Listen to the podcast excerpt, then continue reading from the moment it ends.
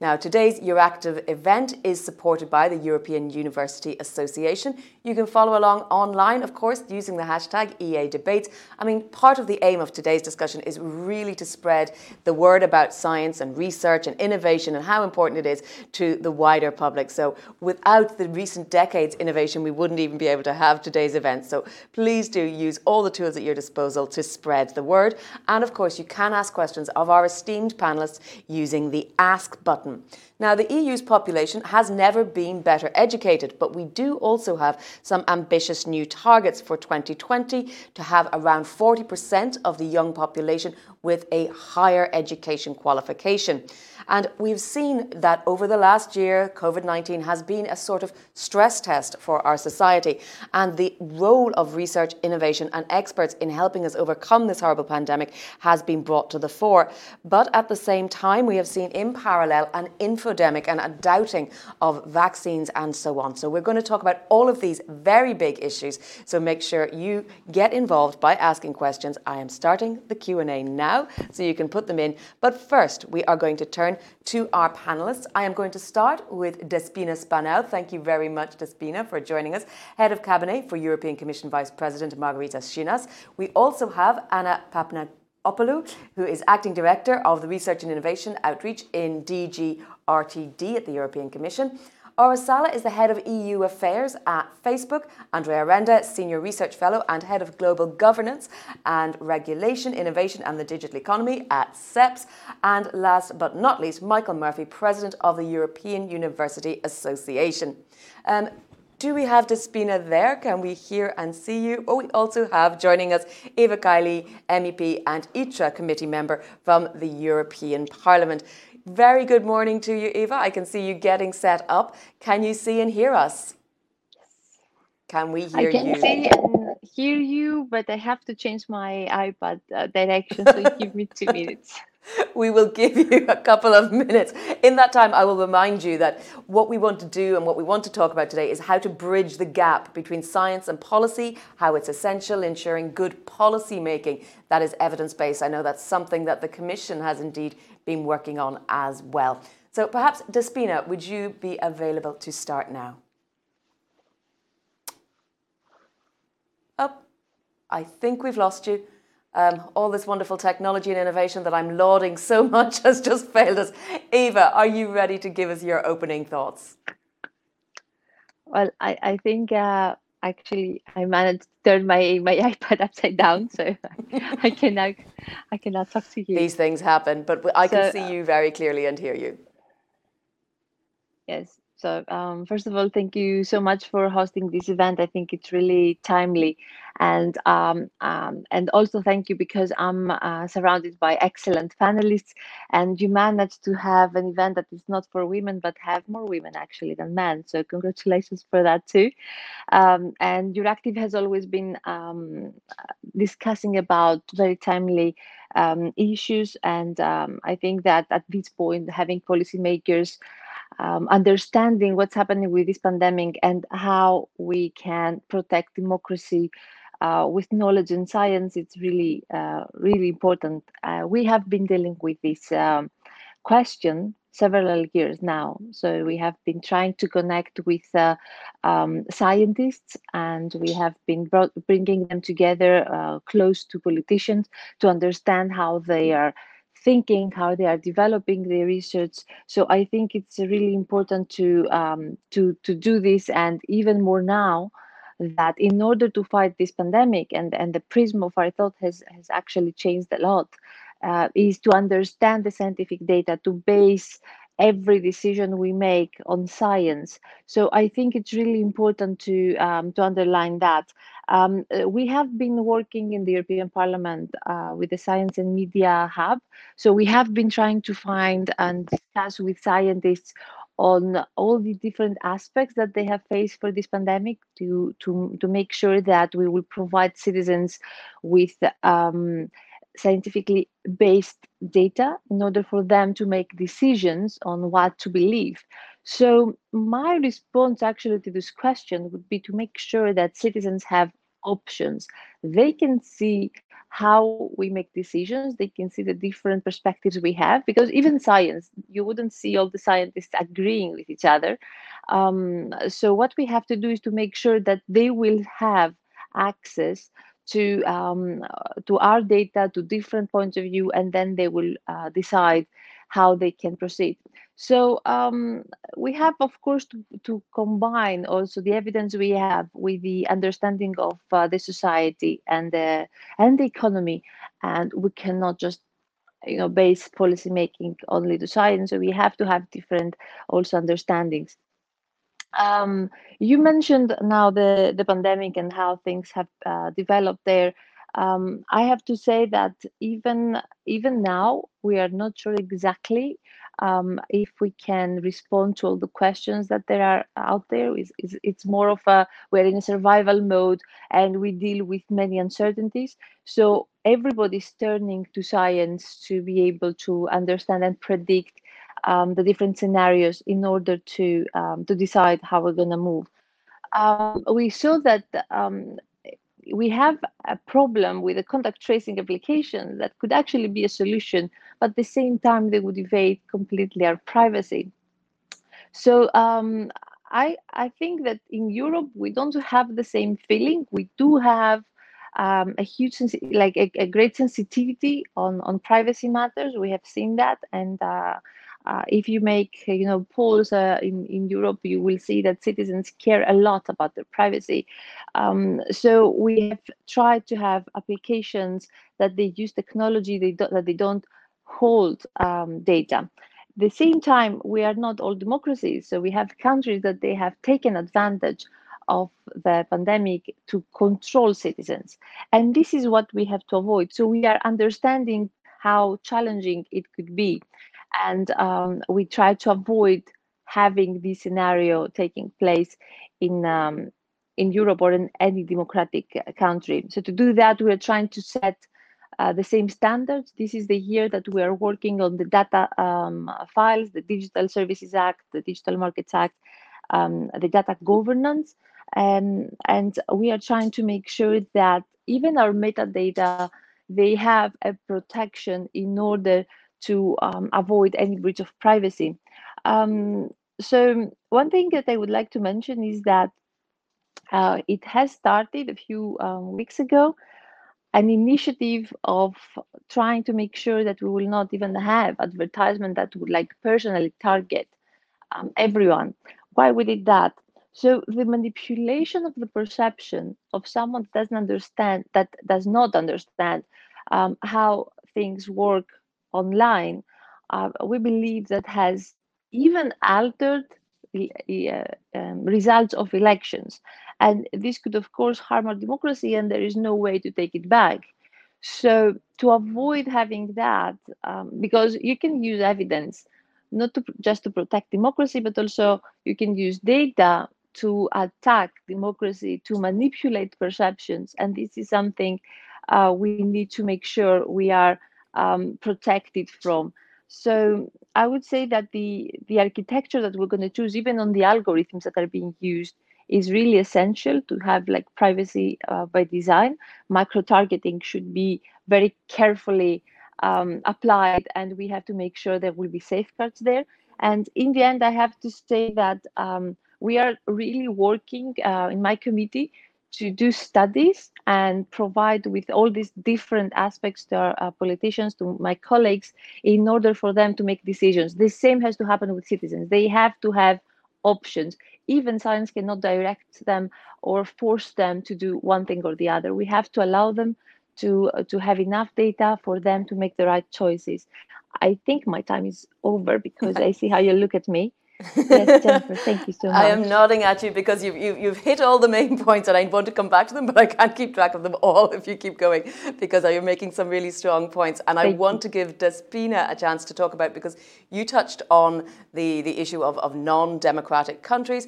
And Despina, you're from the cabinet of Margarita Schinas and of course the European way of life, which is something that we want science and research and education to feed into. So tell us a little bit about that from, from your uh, perspective.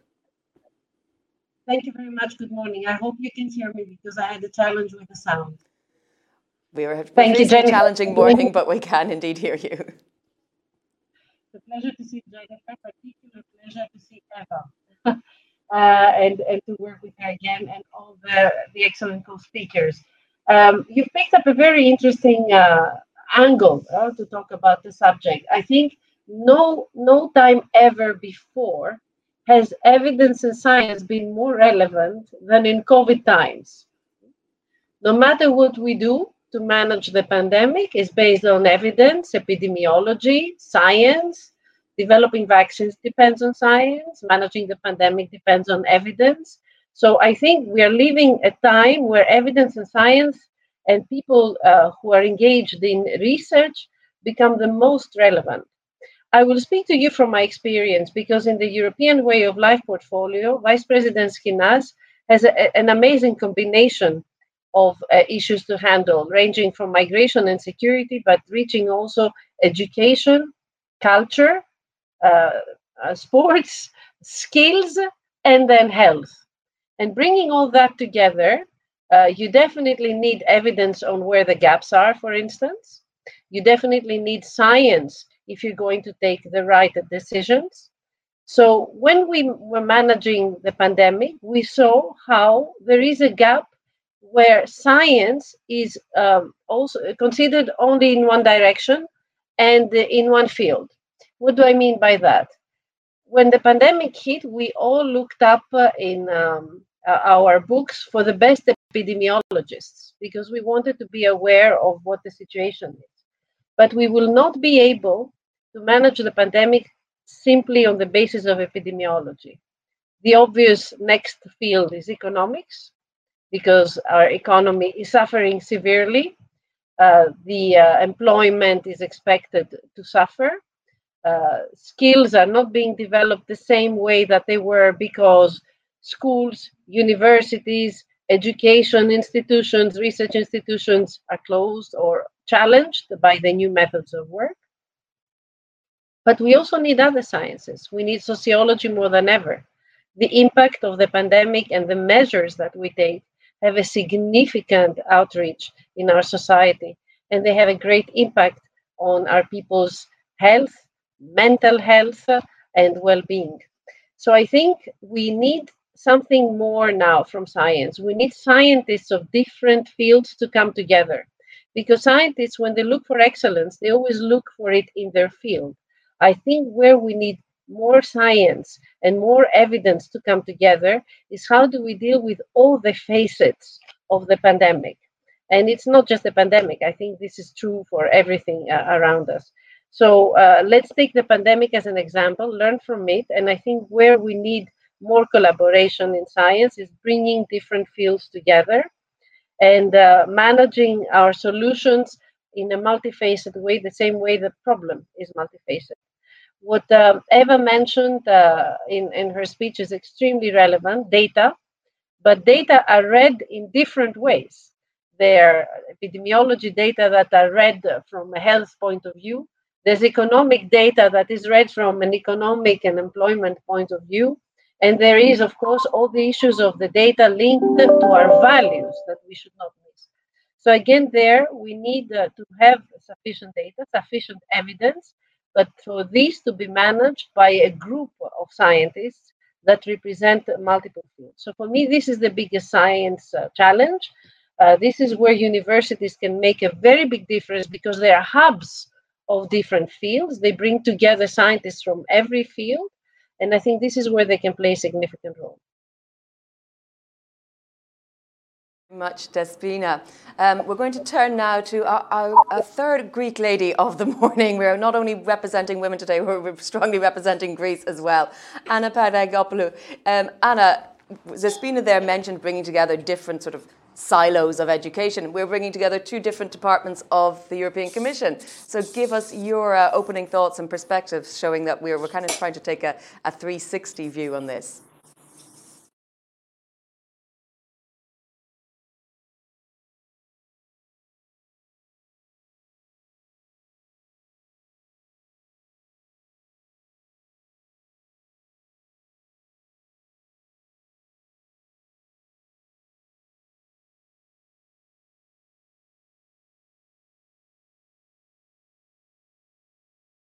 Previous uh, speakers.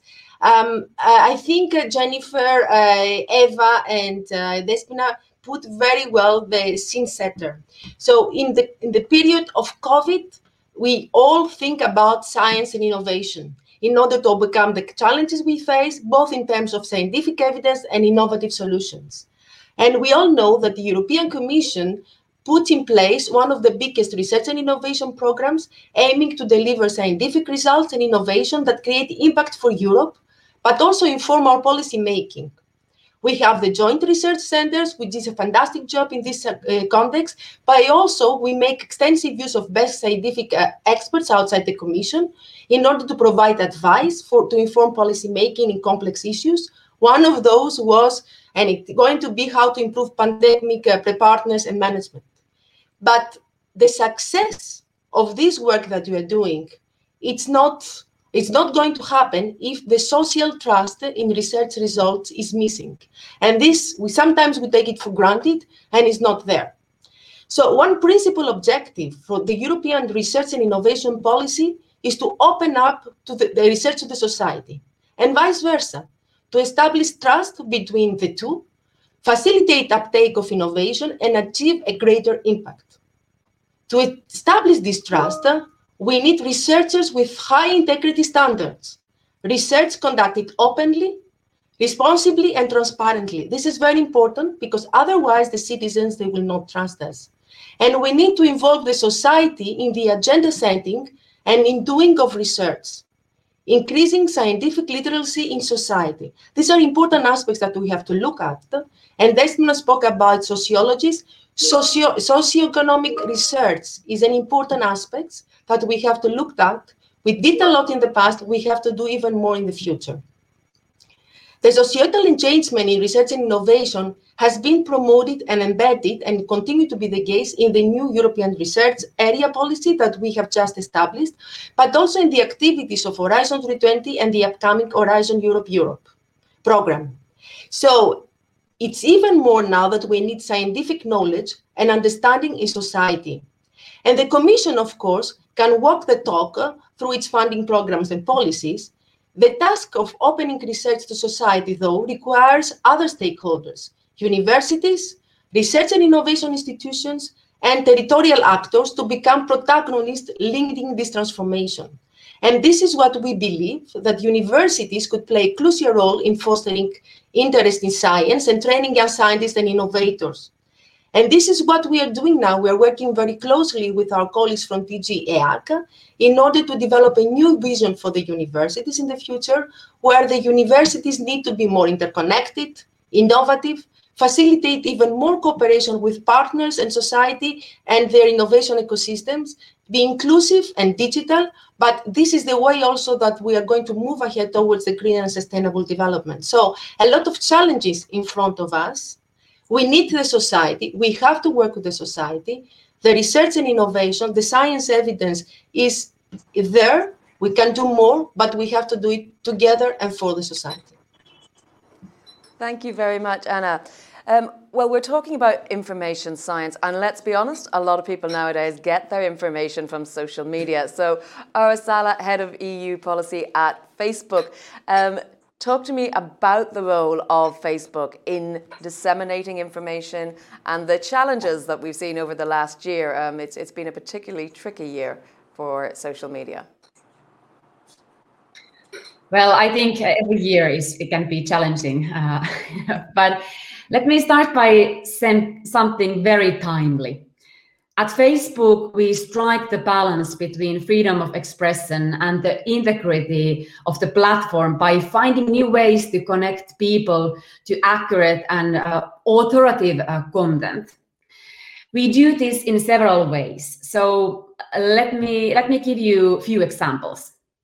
We work with fact checkers and we flag content that is false, and we create hubs for authoritative content such as the COVID Information Center. We reduce the uh, distribution of misinformation that does not violate our community standards, but undermines the authenticity and integrity of our platform. And we remove the content that does violate our community standards. We believe that it is the most impactful way forward. If we simply removed all posts flagged by fact checkers as false, the content would still be available elsewhere on internet, other platforms, or around our dinner tables. By leaving this content up and um, surfacing research from fact checkers or pointing people to reliable information, we are providing people with important information and context and therefore building their critical thinking. And this leads me to my second point. Beyond content moderation work, work, digital citizenship and media literacy are a huge part of the fight against misinformation and also disinformation. We need to equip people with the skills they need to participate constructively uh, in online conversations. For example, in January, we ran a media literacy campaign ahead of um, Catalan regional elections to help users learn how to spot false news online. This is part of our ongoing efforts to raise awareness and help people be more critical about the information they see. We also launched this uh, Get Digital program to provide lessons and resources designed, by the way, both for classrooms and at home, uh, to young people on how to stay safe online, navigate content, and evaluate its trustworthiness. The aim is to build positive and inclusive communities online and uh, develop healthy habits. Finally, uh, stepping back, uh, stepping back for a second, we as a company, together with experts and universities, can do much more than help provide and promote authoritative content online. We can also be part of evidence-based policy making exercise, like addressed here uh, by many speakers also. We are running both policy sandboxes and policy prototyping programs as part of our open loop platform. Some of you may, might, be, might be familiar with. Precisely because we believe that policymaking can, be, can benefit from the type of factual insights that academic uh, research and experts generate. We have a program called Data for Good, through which we share some of our data sets uh, in a privacy preserving way uh, to advance social issues such as responding to global pandemics like COVID 19, planning vaccination campaigns, or addressing climate change. We know that data sets can improve how nonprofits do their work, how researchers learn, and how public policies are developed. We work with uh, over 450 partners in nearly 70 countries, which include universities and non-profit organizations in the areas of disaster response, health, climate change, um, and economics. In 2020, our publicly available datasets were download, downloaded over a million of times. I'm happy to go more in details, but uh, let me stop here and looking forward to our conversation. Thank you. I'm going to come back to some of those points you raised, um, obviously, uh, as we go on through our discussion. But Andrea, let me turn to you. Uh, we've been uh, talking around these issues here in Brussels for quite some time, but give us your opening thoughts. So you've heard that a lot of the speakers have already touched on some of the key points. Thank you very much, Jennifer, and greetings to all my co-panelists. Uh, I interact with them uh, quite often uh, with the obviously university in generally because I'm a university professor currently at the School of Transnational Governance, a European University Institute. With Eva and the STOA panel, as I sit in the STOA International Advisory Board, um, uh, and in particular advising on artificial intelligence, and with Anna because I sit in the ESIR advisory group uh, that advises DG Research uh, on uh, the economic and societal impacts of research. I would like to reflect a little bit on um, on the notion of evidence-based policymaking because I've been uh, quite active uh, over the past 15 years in trying to promote um, policymaking based on evidence uh, in Brussels and in member states. Um, I've been materially contributing to the better regulation guidelines of the European Commission, writing about better regulation, performing and carrying out ex ante impact assessments and ex post evaluations. All this, as uh, in my opinion, can be described as a success story at the EU level uh, meaning that today we have a lot more um, uh, evidence-based policymaking in Brussels. Not the same can be said entirely about the member states. Uh, and at the same time, we have a challenge because when we say evidence-based policymaking, we largely say about performing cost-benefit analysis of uh, new proposals or going back and seeing what the efficiency uh, and effectiveness of previous proposals or existing uh, pieces of legislation uh, um, are. And I think this is not uh, uh, everything that we uh, that we have to do to ensure that there is evidence-based policymaking. what I want to say here is that evidence-based policymaking doesn't mean bottom-up policymaking. if we apply criteria to policymaking based on which the sum of what people want today is what we call a benefit in policy, we will not be able to incorporate in our policies uh, things like resilience or sustainability, medium to longer term impacts. And I think this is a shift that is about to happen also in the European Commission. We are waiting for a communication on a better regulation and sustainable development goals. The pandemic has increased the emphasis on things like resilience. But here is a key point because, uh, in my opinion, the university world that I uh, wholeheartedly embrace and support has not been able, in particular in Europe, to support evidence-based policymaking at the beginning and also uh, the shift towards more goal-based policymaking later on. Uh, here is the first thing that I, that I think uh, we should reflect on. Can universities get there, in particular in Europe? Can we uh, promote more interdisciplinary thinking and applied research uh, alongside fundamental research in universities so that we can fully support meaningful policymaking? Second series of thoughts uh, that very quickly that I want to bring in um, is um, um, related to uh, two things that we've seen happening uh, and accelerating uh, over the past uh, year: uh, the pandemic, obviously, and the digital um, transformation. well, the pandemic, I leave it there as a statement just to provoke my co-panelists. When the pandemic emerged, all the scientific advice mechanisms that were available at EU level failed to support initial thinking and strategic uh, um, actions. Um, the European Policy Strategy Center that existed under the um, uh, Juncker Commission uh, had not been transformed into what today is IDEA, but also we should discuss whether that is a sufficient uh, uh, support mechanism. The scientific advice mechanism in DG research, even the JRC to a large extent, despite the fact that they had worked on resilience before, all of this were insufficiently supporting policymaking. So we need to reflect on that. What are what is the governance of scientific advice that we have uh, in Brussels? When it comes to digital, and I'll finish with that, digital is increasing creating a problem of uh, privately funded research and our ability to distinguish what is real from what is a description of reality. Ceci n'est pas une pipe, if you wish, you know, going back to, to Magritte. Uh, if we receive from our digital means information and we are not able to trust that data flow, uh, that is going to be a problem. Uh, the university world and scientific advice have to help us going through this. And I think evidence-based policymaking will not be sufficient in that respect. Uh, STOA, to some extent, is doing this. We need foresight-based policymaking, and we need interdisciplinary thinking to back our vision of society for the medium to long term, uh, which has to be incorporated in the way in which we design and implement public policies from now on. Thanks, Jennifer. Over to you. Thank you very much, Andrea. And we will come back to those questions. I'm glad you raised them because we, we like to be a little bit provocative here. But uh, I'm going to turn now to Michael Murphy, President of the European University Association. Michael, there's been a lot of content already before we've heard from you. So you please reflect on that as well as giving us your thoughts. Thank you very much, Jennifer. Um, as I was listening to the conversation, I was reminded that um, in the end, society is always challenged. Um, and universities have been around for a thousand years trying to support society, address them. So there's no change there.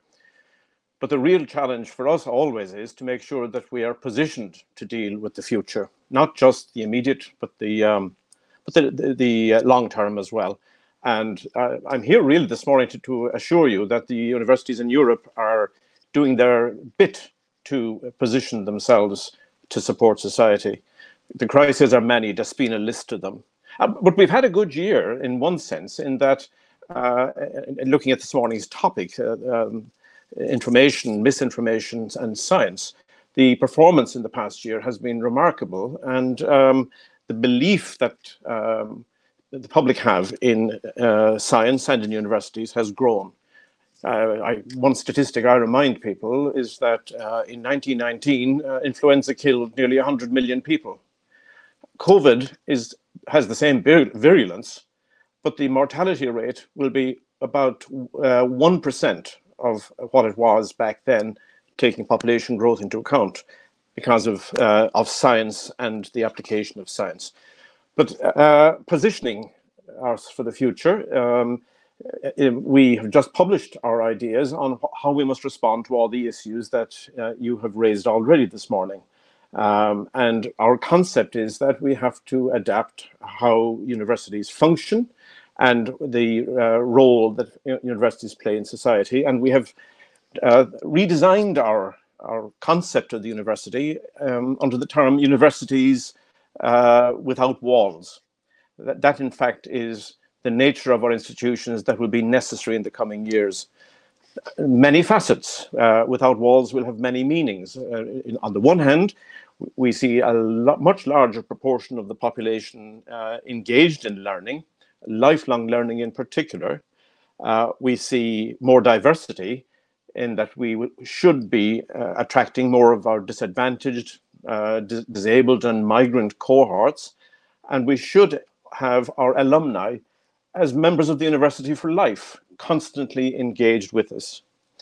Uh, we also see uh, uh, a necessary change in the structure of our institutions, which we see as being hybrid into the future, learning a lot from the past year, never, never wasting a crisis.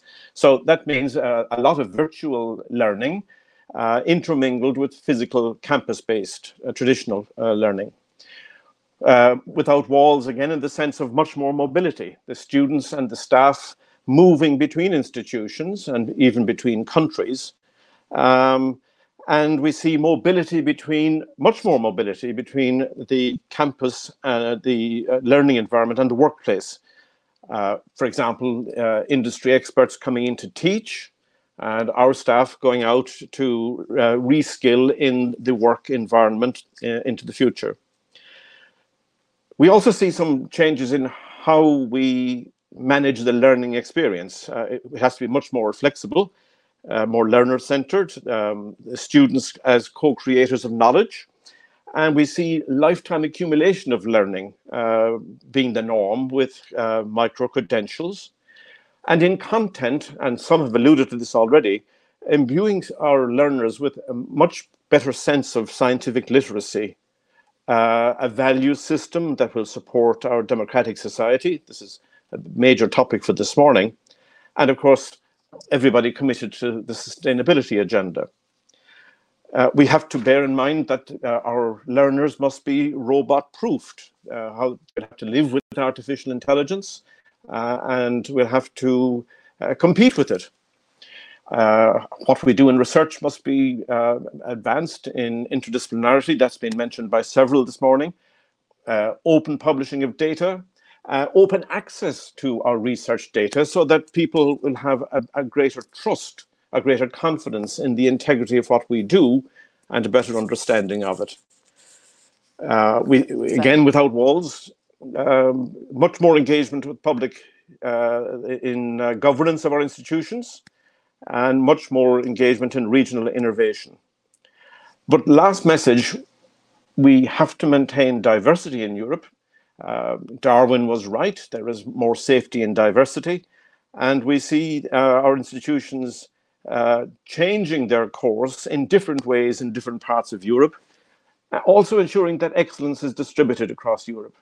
Uh, avoiding the uh, model seen in other parts of the world of small numbers of elite highly ranked, spuriously highly ranked institutions. Europe is going to do, go a different route. So in, in essence, in these few minutes, all I can say is that we're on a journey to uh, significant change. It will require a lot of collaboration with society, much work to be done, though many are well on the path already. But our objective is to make sure that we're fit for purpose to deal with crises that will always exist that's the opening message, Jennifer, and I'm sure we will pick up some further points. Absolutely, Michael. I'm going to first of all start with a, with a question that I know will come up, and, and Andrea's already alluded to it, to sort of set it aside in a way. I want to talk to you a little bit about university partnerships with private companies and the funding of those sorts of programs. Uh, we will come to Facebook, indeed. Uh, it funds a program at uh, University College London called FAIR. It's researching AI. DeepMind funds programs. It's owned by Alphabet. Google itself funds various uh, institutes for journalism. Uh, how can we be sure that this money doesn't come with strings attached, or, or are there, you know, nefarious motives behind these companies getting getting into the, the universities? Uh, I guess, Jennifer, the first thing to say is that collaboration with the business world is critical to uh, our success in supporting society. Just look at the past year, the development of diagnostic tests and vaccines arose from a, a really deep collaboration between universities and the pharmaceutical sector, for example. But you raise the key point that uh, within the university sector, we have to have governance processes and a value system that will adjudicate in each case the benefits and the risks associated with that collaboration. Because fundamental to sustaining the credibility of universities is the uh, the reality and the perception that we are uh, independent, that we uh, uh have autonomy, and that we have the freedom to be objective. So the contracts have to be uh, tested and um, very carefully to ensure that risk is managed in the collaboration. But under no circumstances can universities run away from uh, collaboration with an incredibly important part of society. Thank you, Michael. Ara, give us, I mean, you're, you're, the other side of this collaboration, as it were. Um, how do you reassure people who may be concerned that a, a, a, company like Facebook getting involved in education and while at the same time paying, uh, paying these students as staff members will allow them the significant independence of thought we expect from uh, third level learning?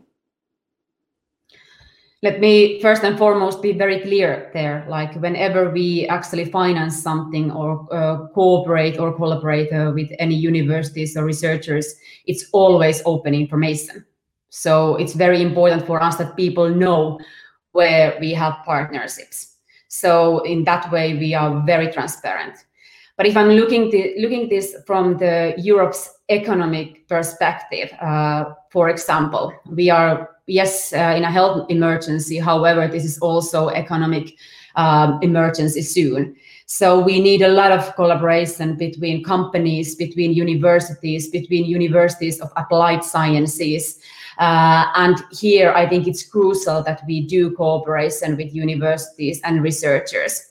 We actually um, have 25 million companies using our platforms only in the EU and we understand how crucial it is that we have this cooperation, not only with companies, but also with independent researchers. And for us, for example, sharing data, having different programs like Data for Good, what I mentioned here, it's really crucial that they can actually base their research they, and then companies can use this data to actually uh, scale up and grow in the EU and also support then economic growth uh, growth uh, in this union. Thank you. Um, Eva, let me ask you uh, again. Um, I'm drawing again on, on Andrea's questions here. He, he has suggested that um, during the recent COVID crisis in the, the first stages, that the policy wasn't supported by the research. Is that the case, or was it simply that the crisis management didn't take enough notice of the research and science based evidence? Well, actually, I would say that if, if you check with ECDC, so the European Center for Disease Prevention and Control, you would see that they had access to data, but but not data that we could they, they followed common standards. So this made it impossible for us to make conclusions on what would be the best case scenario. I would say still is. Uh, we're still struggling and we have different approaches. You can see that each member state has a different strategy uh, even each region. So um, I would say yes, of course, in the beginning it was uh, difficult to understand exactly um, what uh, scientific data you should follow because of the different of difference of standards, because of how we collected them, how we shared them, and um, how we could uh, actually get enough data to understand the pattern of this disease. Um, and that's why, as said, with Andrea, we're working uh, uh, very close uh, for many years. This is what we need to achieve also in um, in our uh, work in the Parliament and together with the Commission to have legal certainty on how we can share this data and uh, make sure that we will provide scientists with enough tools for them to make these conclusions. Um, let me also say that um, I still believe that we need we need to make sure that citizens will understand that science has also different aspects, different approaches. Um, because sometimes we believe artificial intelligence is the vaccine for this disease.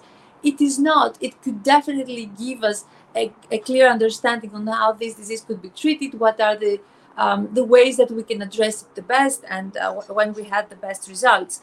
Uh, but still, we have a lot of, uh, of work to do and for the time being we're trying to collaborate at, at uh, as much as possible and uh, just a final thing um, we did not mention a lot of virality. One of the problems we had was that something some information um, that was that was uh, mentioned as scientific information based had become viral in the beginning and misled a lot of people maybe even politicians or scientists. So the virality aspect is really crucial, and we have to understand it, and we have to find ways when um, it spreads fake news uh, to to make sure that it's going to be somehow uh, flagged, or as I said, we will provide the same time that somebody is looking at it to more options, so that you can at least reconsider um, before making decisions. Because in the end, democracy is to have a choice, to have freedom of speech, to have access to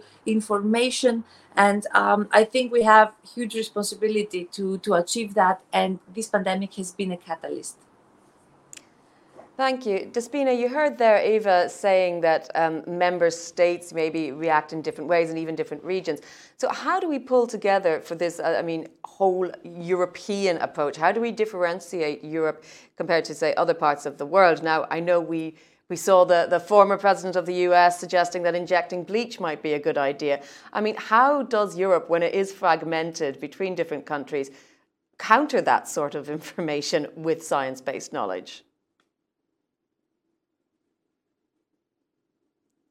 Despina. Oh, can you hear us? No, she In can't hear us. Words, no, no, I can, I can. Okay. You can hear me as well. Yes, you um, can now, yes. Apparently, this is the most famous uh, expression of 2020. You're on mute, uh, apparently. so, um, uh, thank you very much for giving me the floor. I fully agree with Eva. Uh, the, the, the, example of the epidemiological information that was not forthcoming to um, the European Agency for Disease Control uh, is a good one. But let me tell you also something that uh, Europe has joined forces more than ever in the pandemic. Uh, there are things that people do not realize. You know, one of the first things that our president did when uh, the pandemic hit was to hire an epidemiologist uh, to advise her. And then uh, she proposed to all the heads of state to connect their epidemiologists who hold regular calls and video conferences and exchange information. So maybe, yes, information is not forthcoming from the national agencies that do not necessarily have the culture or the instinct to send to European agency information that they consider um, sensitive, maybe, or of national interest. But when it comes to the epidemiological situation, member states have been exchanging the specialists have been exchanging. And if you look at the, all the European Council meetings of the last uh, six months at least, I think since the summer, the culture really changed. Never before have we ever heard more collaboration between governments and, uh, and member states being prompted. Uh, it, it is quite an exceptional circumstance. So I think this is where Europe can play a role, putting together mechanisms where information is collected uh, that whether that is scientific or facts or, or anything that, that is linked to a crisis as we are facing now. Uh, we do have uh, researchers also connected through various programs that have channeled now their efforts to the production and research on the vaccine and the variants. The HERA incubator that we announced a few weeks ago will do exactly that. It will bring scientists that are already working on vaccine issues and COVID issues together. So I think that uh, there is so much collaboration on evidence than ever before, and it goes beyond what meets the eye, uh, Jennifer. Thank you. Um, I'm going to turn now, Anna, to a question from our audience, um, which is asking Is national bureaucracy able to digest the newest knowledge if most of them have no relevant education and practice? Um, it's a big question and, and, one I think that uh, you might be able to tackle.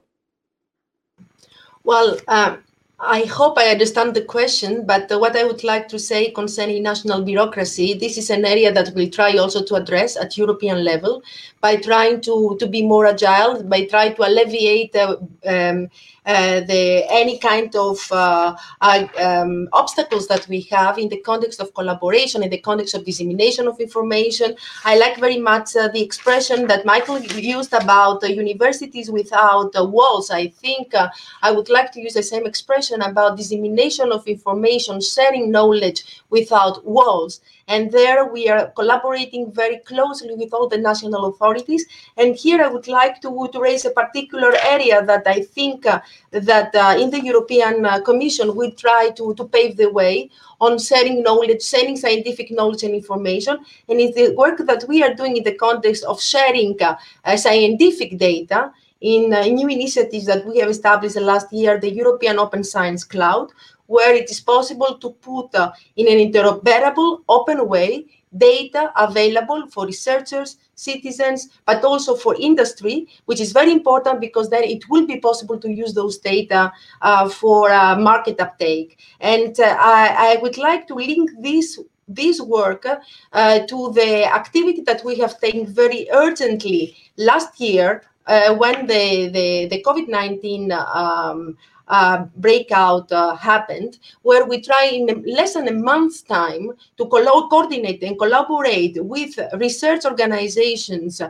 research institutions across Europe, and to put in place a COVID 19 data platform for scientific data that has been open to everybody in order to be able to share this information and to be used as soon as possible for all the research that was on uh, taken on place at that moment. And of course, we are continuing to populate this data more and more. Uh, I think it is important that uh, at European level, we take initiatives to reduce national uh, bureaucracy to align or to, to try to provide a mechanism to align national administration also in the area of sharing knowledge, in the area of sharing data, but also in the area of collaboration between the different actors that they are important in the context of research and innovation uh, activity on research and innovation uptake of the results to the market. And if I allow Jennifer, I would like just to add one point I think it's very important to continue to work with the industry very closely on the basis of the values. I fully agree on that. And I would like to highlight that in the recent developments of research and innovation policies, we are going to create a pact of values on how research and innovation should be conducted is something that we are co-creating together with all member states and stakeholders and to, to be proposed at the end of the year. It's an important initiative, in particular nowadays, that we want to push for more contact and more work with the industry, but also more collaboration with, this, with the society. Thank you. Michael, let me ask uh, you a little bit as well. I mean, uh, our question here is if, uh, if many of the people in bureaucracy have no relevant education or practice. I mean, let's expand that even to policymakers. Uh, in, in the EU, we, we know Ursula von der Leyen, Stella Kyriakides, the, uh, the health commissioner, both are doctors. But would it help if we had policy makers, politicians who were also actually qualified in other areas? I guess the right answer to that question is that we should be endeavoring to make sure that everybody should be sufficiently scientifically literate through our educational process. Um, second point I would make is that we learned uh, in medicine many years ago the value of consensus statements by experts. And Despina alluded to that in a way when she uh, addressed the matter of bringing the national experts together to uh, agree uh, policy recommendations based on evidence. Uh, third point I want to make is that uh, when examining the matter of gullibility, let's call it that, uh, and ways to combat it, most reliable data indicates that education is the single most important intervention that can be made to uh, reduce gullibility uh, in society. And we in the university sector are really focused at the moment on the steps that we can take to increase scientific literacy, uh, enhance the, the value system of the population, which includes politicians um, and everybody else. Uh, and that requires uh, a, a, culture change in the universities. Um, um, it requires curriculum change. Um, but uh, we are on top of it if you want to read some more details in our vision statement. Thank you. And I think uh, you've answered there actually another question that has come in from our audience as well, which was for yourself, Michael, or for Andrea. So I'm going to get Andrea to deal with it. It's uh, in what ways can education policies change to support media literacy? I think that is what you were touching on there with gullibility. Andrea, what are your thoughts on that? Well, media literacy is a, is a very broad concept. If we want to relate it to um, disinformation and, and, and fake news and uh, trust in science, uh, it, it has uh, uh more specific meanings. In my opinion, universities are uh, um, so far have been insufficiently equipped to uh, increase awareness and media literacy because they have not fully, especially in Europe, merged the field of data science which in the private sector tends to take a life of its own. In my opinion, that is an, an, an exaggeration with the domain knowledge. Sometimes it's uh, the uh, let's say the, the, the training of um, uh, profiles that uh, in some parts uh, of academia are now called bilinguals. Um, researchers that have domain knowledge and at the same time have the possibility of using data uh, constructively and uh, smartly uh, to, to find solutions to problems. Well, universities, I think, have to invest more, not in data science per se, but in the combination of social sciences and uh, natural sciences and data science to make sure that uh, their ability to help people interpret what is real and what is fake uh, is increased. At the same time, universities can become more active players in society, as I think Michael was alluding to, um, uh, by uh, becoming the first, let's say, one-stop shop for citizens uh, that wants to understand uh, how to decipher and to distinguish what is real from what is fake. And in this respect, universities can also provide more training and awareness raising and education, uh, not only to their students, but also, as Michael was saying, uh, as lifelong learning and also as training of the general public and raising their awareness on how to distinguish, for example, uh, fake news and how to avoid spreading fake, fake news, knowing that this is something that has been, been easy until now, but it's going to become more and more complex the more we move into the age of deep fakes and the age of uh, enhanced use of artificial intelligence uh, uh, systems to really uh, tweak information uh, and to make it uh, more, let's say, close to either private interest or to malicious types of interests. Michael, you're nodding along there. Would you like to add something to that? Yes, I, um, uh, Andrea made a, uh, every point uh, I think I can agree with. Uh, he's certainly right about the universities being much more engaged with civic society. Um, and we can do that at many levels. Our students should be uh, experiencing workplace and uh, civic society as part of their undergraduate learning processes uh, addressing research questions that voluntary organizations may have, for example, um, and, and learning citizenship skills. Our staff need to be trained to be better communicators.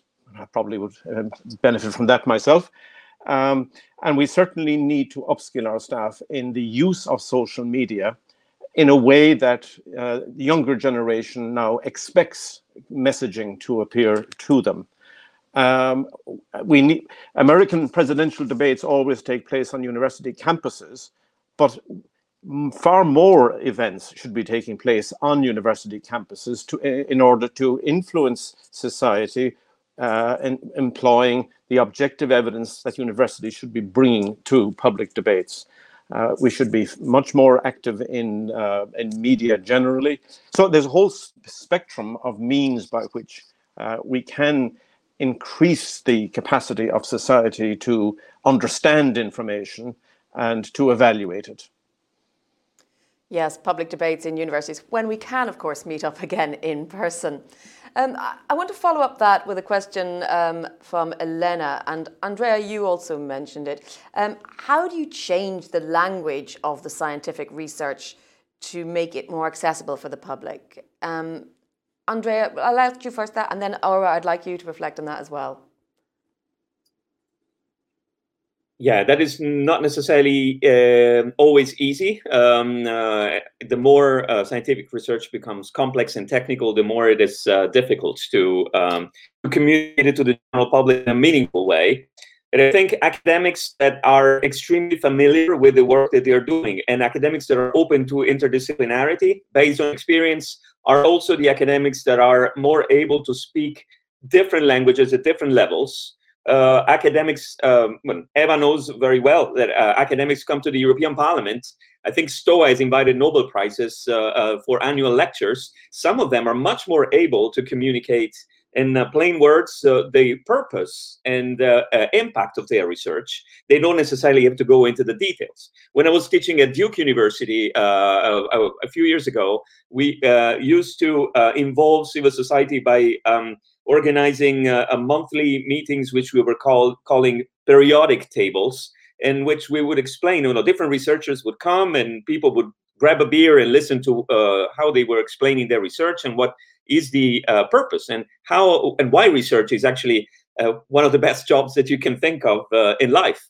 And uh, and people were really engaged by this. I think interdisciplinarity and uh, a, a taste and a purpose and a vocation for awareness raising are uh, what matters here.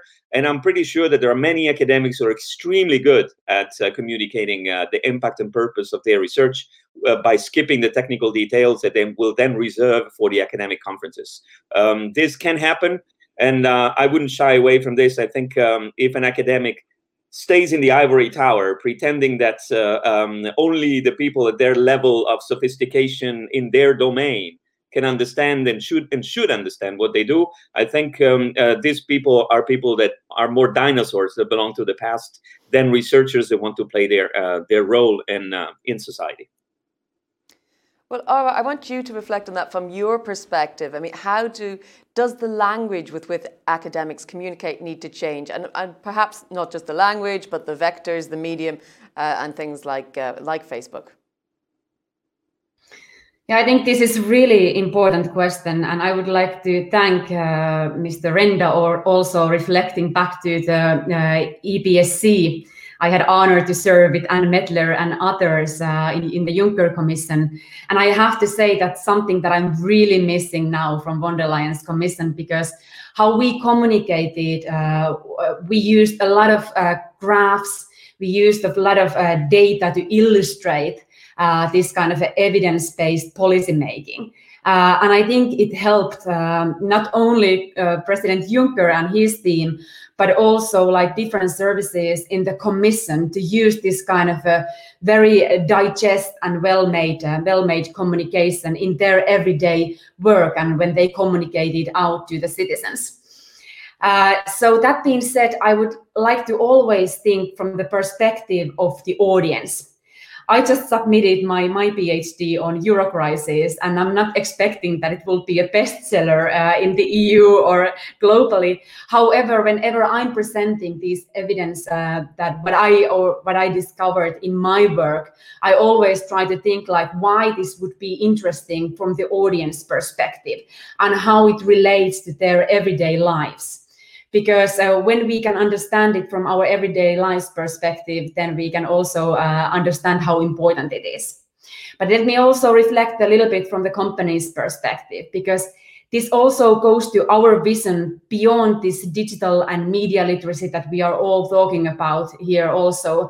And uh, we we think this as from the more holistic citizenship approach to equip people to fully and not uh, only critically critical thinking or media literacy, but also how to participate in digital society, uh, this kind of conversations. Um, and also we are thinking this from like really from a society uh, perspective that it needs to be safe, respectful, and uh, you know we need to also be super responsible how we spread information, and so that people actually understand what they learn and what they read. And uh, we we have been doing a lot of efforts to try to things think this from the audience perspective, like. Um, what is digital wellness? What is digital engagement? And uh, how we empower people to actually know what they learn and how they read online news and so that we don't have these filter bubbles where we only uh, only read news. So we understand the challenges that we face here and we also make this digital uh, literacy library available in in now i if i remember correctly 45 languages. Because also when you're look, thinking these things from the audience perspective it's super important that in the eu we can all all uh, learn and read in all our 20 23 uh, official languages. We cannot expect that everyone learn uh, everyone knows french or german or english right so we have these ready to use lessons for parents for educators to help young people between 11 and 18 to think critically and share uh, like thoughtfully online. So uh, long story short, I think that we all need to think from the audience perspective. Well, I want to ask you as well is there an age gap? Is do you perceive any any difference between uh, younger people and different generations in how critically they think, uh, but and how they engage with uh, online information in particular? I mean, or I don't know if you've got statistics or anything on that. So I have to say that of course you need to be 13 to use our platforms. So uh, that's why we are always uh, always thinking uh, beyond beyond that that age age limit. But of course, we also see that younger people are using, for example, Instagram, and a little bit older generations are using more more Facebook.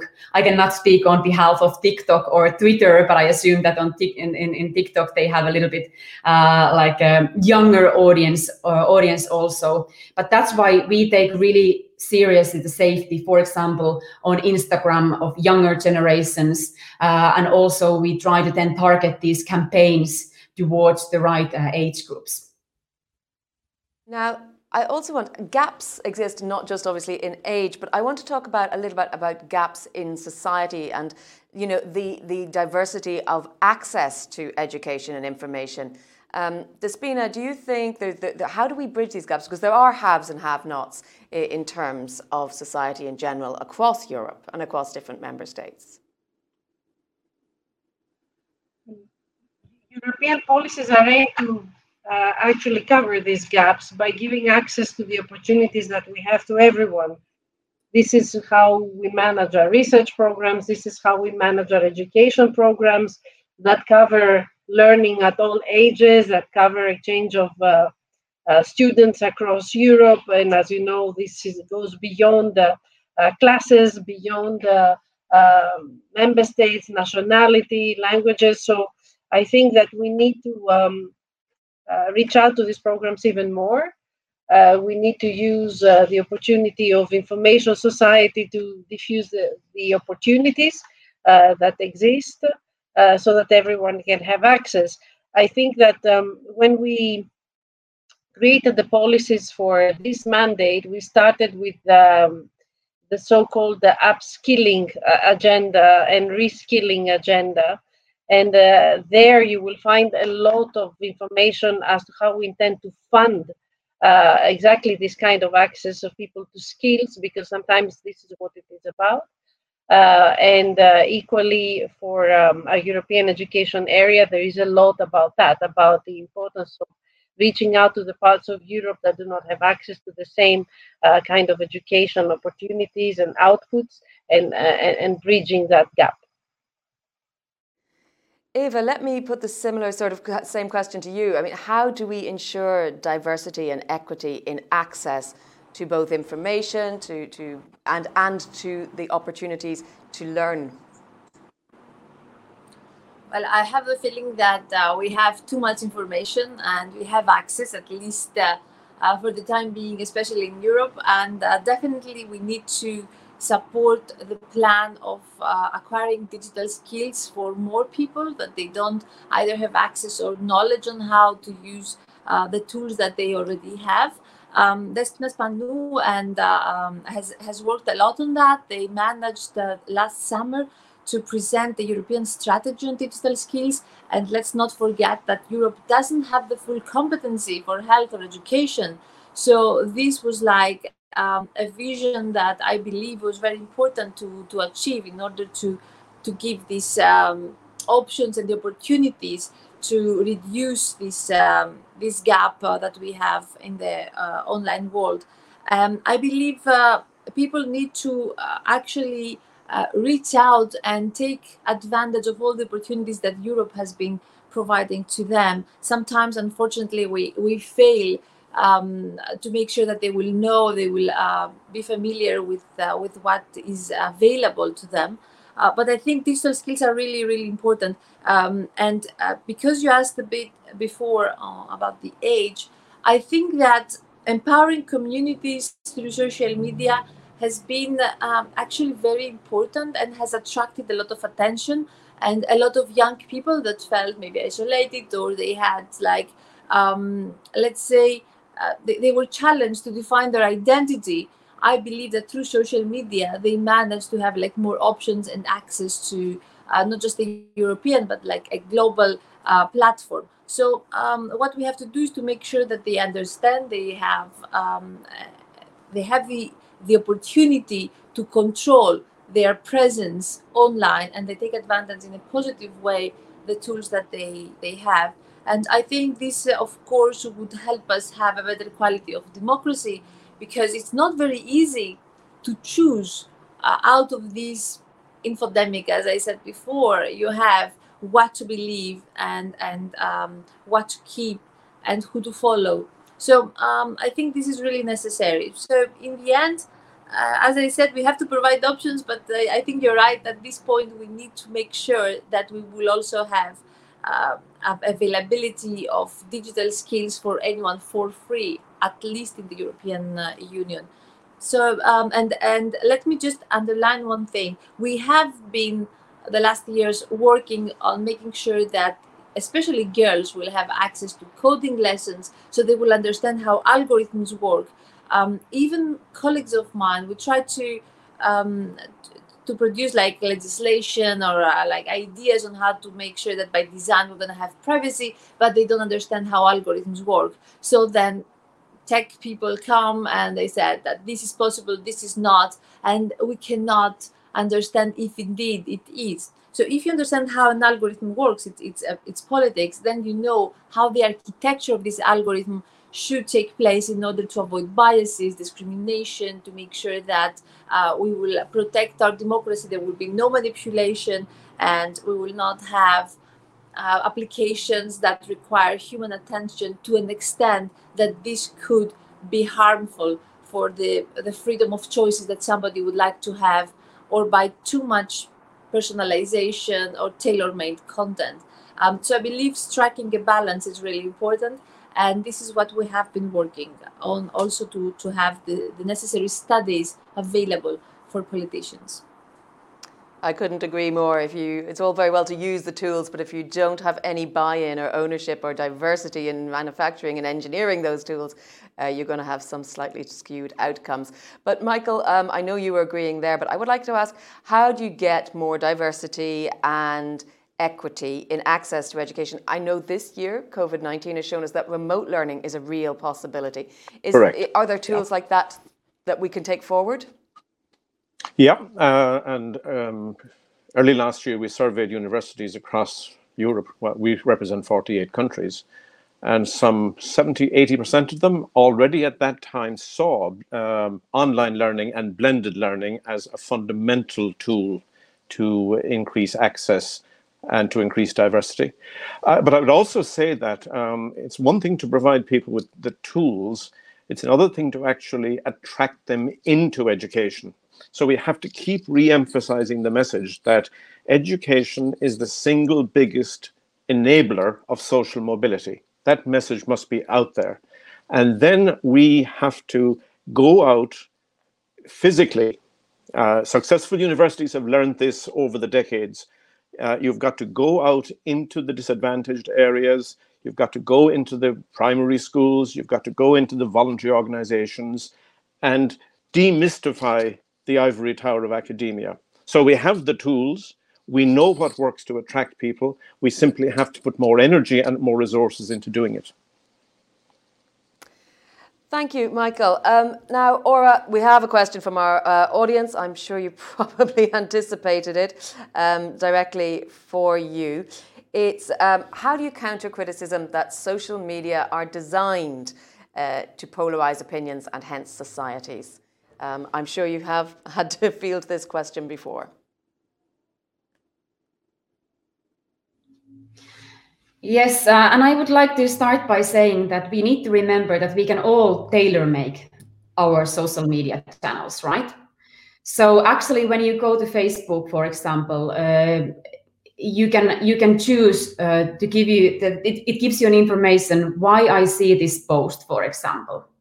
You can choose your favorite pages. You can choose uh, friends that you actually want to follow and we actually changed our algorithms already a couple of years ago so that you will see your friends and families post first on your newsfeed. It's up to you which news pages you actually follow. It's up to you uh, who you follow and what kind of a content you actually create. And uh, we need to also remember that social media platforms are private companies and uh, that's why I'm really eager to have this conversation uh, with policymakers, with civil society. What is the like uh, how we define public sphere? Because sometimes uh, in some of these conversations and debates that I'm taking part of, people actually think social media as this kind of a public entity or public sphere. But actually these uh, platforms are uh, private uh, private companies. And also let me also emphasize that we are not media because uh, we don't edit uh, any of the content uh, on our platforms. So people post the content to our platforms. We can only ban or then reduce uh, so take completely out this content but we don't edit this and if, if, we would ask from BBC or Financial Times, I think that they would definitely say that we are not, not media or this is not quality journalism. So whoever says that, I think we can have this this conversation. So just I saying so. that, that tailor make your own social media and make sure that you know how our algorithms work. I think that's probably whether or not you're. Me, I think that's a question for another day and another conversation because we are running out of time, and I want to give everyone the chance to have a few final words. Anna, let me go to you. Um, any final thoughts or comments on the discussion you've heard so far?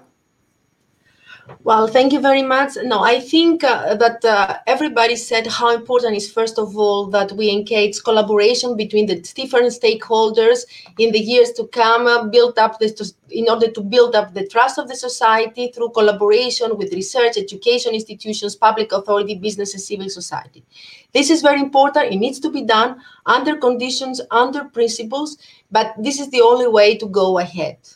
So I think also it's very important that we promote all the ideas that were heard about uh, uh, citizens uh, engagement, uh, uh, communication to the citizens, skilling up uh, the researchers, but also the young scientists and the young people in order to be able to absorb, to understand all the information that's coming out from the, the science and the research activities it is extremely important that uh, we work in a way that uh, uh, there are no borders, there are no walls between the university and the society, between the research organization and the society, and there are no walls between the public administration and the society.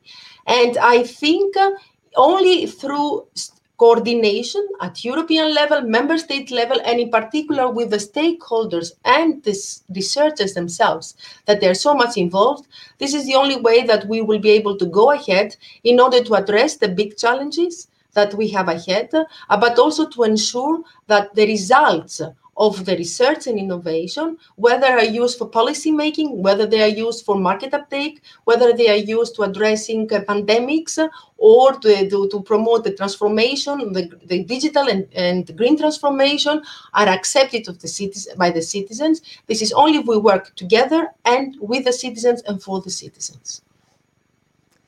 Thank you very much, Anna, for those thoughts. I think you've summed up really, really well there. But uh, Despina, I will go to you for your closing thoughts if you've anything to add to what your colleague has already said, which is a tough job. well, yeah, Anna did a very good job. I will come back to my original remarks. I mean, for me, if I wanted one take out of this discussion would be exactly the need for universities and, and science institutions and researchers to uh, bring in a more uh, um, interdisciplinary approach to evidence, to uh, break the silos and break this unilateral view of approaching problems, be that the pandemic or the financial crisis uh, or uh, the employ- unemployment crisis. We need disciplines to work together, and I believe research and university institutions are best placed to do that and recommend to governance uh, multidisciplinary uh, solutions to any problem. Thank you very much. Aura, your final thoughts. I'm sorry I had, had to stop you from the debate on media because I think it's going to be a big issue. We will have you back to discuss that again. But any thoughts around this area uh, that we've been talking about regarding how we move forward with a more science based policy making and how that can be spread to the wider society? Thank you so much, and looking forward to that uh, conversation, our next conversation. I would like to say something about how we are sharing data because we have been talking about this, and I just wanted to address that also from Facebook's perspective. Perspective, because this is something that uh, we are often asked. So some uh, data sets are actually shared openly and publicly from, from Facebook. For instance, population density maps uh, developed from satellite imagery. Such data are not sensitive and that can be shared publicly. But also other data sets are only shared with our partners, NGOs, and researchers. And I know that research community wants to have more data, but of course we need to be super cautious from the privacy perspective. But we have this data licensing agreement with researchers.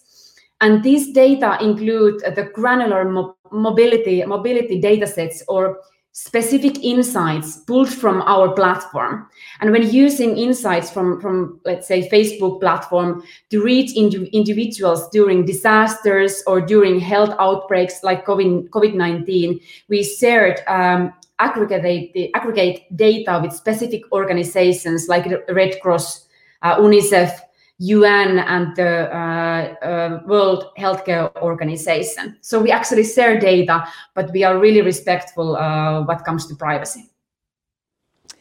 Thank you. Michael, give us your uh, closing thoughts um, based on, on all the conversation you've heard here from policymakers, from industry, and from uh, think tanks. Well, I guess some of the key messages from me were that um, one, the past year has reminded us how important education, research, and universities are to society, uh, that, and that into the future, the success of Europe will be very much dependent on successful universities. And there's great consensus. The Council of Ministers recently, uh, the, the Commission documentation, uh, we shared the analysis that Europe needs strong, open, without walls, uh, very engaged universities. But I have to say that it requires uh, partnership uh, because the enabling legal uh, frameworks must be supportive. Uh, there must be an, an investment uh, to ensure the universities are strong. And we have a job to do to improve leadership uh, and capabilities within the sector. So this is a critical subject for European society and not just for the university sector itself. Absolutely. Eva, I mean, you're heavily involved with uh, STOA. You, are you going to tell us what's coming up in the future, um, as well as reflecting on what we've heard today? Well, what's coming up in 2021? You're actually, it's a okay. lot of. La- you you're cannot good. No, hear me? Now. Okay. We can hear you now. Yeah. Thank you. Um, so we have a lot of legislation in 2021, and I think we will try to be proactive to avoid all the negative consequences um, uh, that we actually mentioned. Um, so we have the Digital Services Act, the Digital Markets Act, the Data Governance Act, and then we have um, the NIS Directive or the meta actually metadata and, and security of telecoms.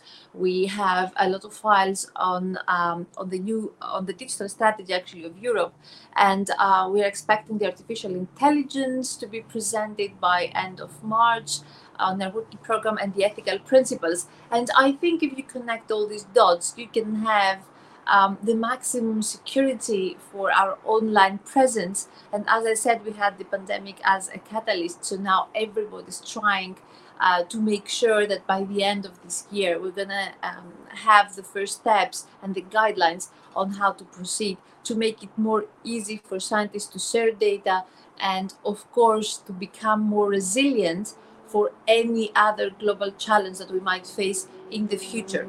And with STOA, OECD, and Andrea Renda, and everybody who has been part of this team, we are trying to set global standards for a safer and um, I would say trustworthy uh, artificial intelligence and internet. And I believe we will try to, to follow the example of, of GDPR to influence and to make sure that we will be able to have like this alliance of democracies, um, not just in EU but also beyond our borders. Because the new technologies are not just unstoppable, uh, but they are also um, cannot be um, uh, stopped by or they don't have physical barriers. So we definitely have to have a global approach. Um, so I think forums like like this one are really important in order to exchange views and to understand how we should uh, proceed in order to not make mistakes. And we have the chance to make it right now. Thank you. Thank you very much. Andrea, I'm leaving the last word to you too, but it's going to be a short one. If you can wrap up quickly with your final thoughts. Okay, I have uh, three statements. I'll try to be as quick as possible. Okay, uh, super quick. First of all, uh, we have, uh, I think the debate has been uh, fascinating. Also, it shows what responsibility uh, universities have in society today. I would just give one um, example here. Many business schools around the world and in Europe still push a vision of capitalism, what we call shareholder capitalism, that is clearly unfit for the challenges of the uh, of the medium to long term, in particular sustainability.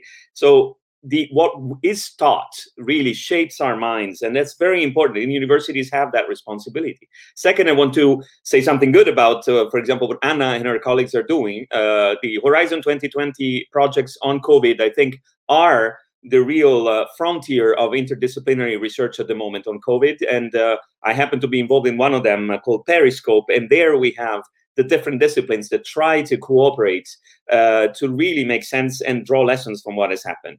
Third, I want to uh, quote one of my favorite academics from the past century, Herbert Simon, who studied information rich societies like the one that we live in now. And he used to say that a wealth of information creates a poverty of attention. Now, in my opinion, universities have a key responsibility in helping us cutting through the noise of overabundant information and, diver- and direct our attention towards uh, a really evidence-based and science-based um, uh, information and uh, the consequences for uh, for public policy. Uh, thanks a lot, Jennifer. Thank you, Andrea. I really like that quote. I think I will definitely be using it myself in future debates. Thank you very much, ladies and gentlemen. I think it was absolutely fascinating. We ranged far and wide around the topic. We did have quite a lot of questions from our hundreds of viewers, but unfortunately, we didn't have time to get to all of them. But thank you very much. Do join us again at Euractiv for the next debate, which we will be having in due course. And you can follow using the hashtag EA Debates. Have a great day and a great weekend.